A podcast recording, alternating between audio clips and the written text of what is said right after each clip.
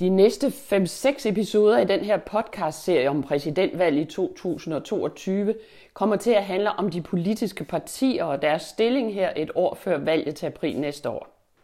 Det første parti er Emmanuel Macrons La République en Marche, og det har sine problemer at kæmpe med. Det moderne Frankrigs grundlægger Charles de Gaulle betragtede politiske partier som ineffektive snakkeklubber. Så da han skrev en ny forfatning i 1958, gav han ikke de politiske partier nogen speciel rolle i et præsidentvalg.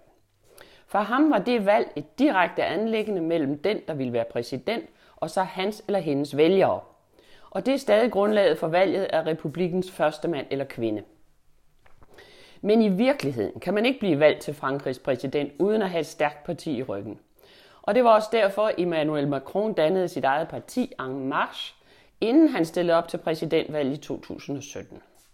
I første omgang kaldte han det ikke et parti, men en politisk bevægelse, og det var det også til at begynde med. Folk, der aldrig havde været aktive i politik, fandt sammen i lokale netværk. Nu skulle der ske noget. Slut med den traditionelle opdeling i højre og venstre. Alle, der ville være med, kunne melde sig på bevægelsens hjemmeside. Det kostede ikke noget at blive medlem. Med et spørgeskema i hånden gik de mest aktive i bevægelsen fra hus til hus og spurgte folk, hvilke ønsker de havde til forbedring i deres dagligdag. Bagefter samledes de for eksempel på caféer, for de havde ikke noget kontor, og så redigerede de et politisk program ud fra folks ønsker. Der var en begejstring, som steg nogle grader, når Macron holdt vælgermøder, og den nåede nye højder den aften i maj 2017, da han blev valgt til republikens øverste post. En måneds tid senere var der valg til Nationalforsamlingen, som det franske parlament hedder. Og En Marche fik et overraskende godt valg og erobrede over halvdelen af pladserne i den lovgivende forsamling. De fleste medlemmer af gruppen var nye i politik. Det var læger, advokater, virksomhedsledere osv. Nye kræfter, klar til at tage fat. Men snart meldte hverdagen sig. Straks efter, at han var blevet valgt til præsident, trådte Macron ud af En Marche, som nu hed La République En Marche. En fransk præsident må ikke være leder af et parti, for han er alle franskmænds præsident. Det er arven fra de Gaulle, der skimtes her. Så der skulle findes en ny formand for Macrons parti. Og det viste sig umuligt at finde en lige så karismatisk personlighed som Macron.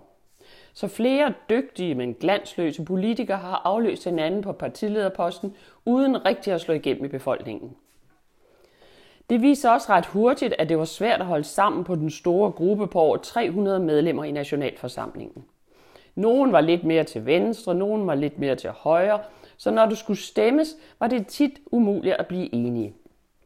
Det betyder, at et halvt hundrede medlemmer lidt efter lidt er trådt ud af gruppen.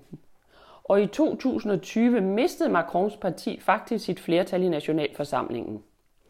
Men præsidenten kan stadig få sin politik igennem, for regeringen har et fast støtteparti.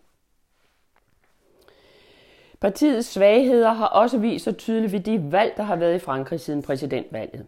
Det gik nogenlunde ved EU-parlamentsvalget i 2019, nok fordi Macron var meget aktiv i valgkampen, men det gik rigtig skidt ved kommunalvalget i 2020, og det blev tydeligt, at La République en Marche ikke har slået rødder lokalt. Til sommer skal der være regionalvalg i Frankrig, og hvis Macrons parti også klarer sig dårligt der, bliver der krise i partiet. For det valg betragtes som en generalprøve på præsident- og parlamentsvalget næste år. Tak fordi du lyttede med. Vi høres ved.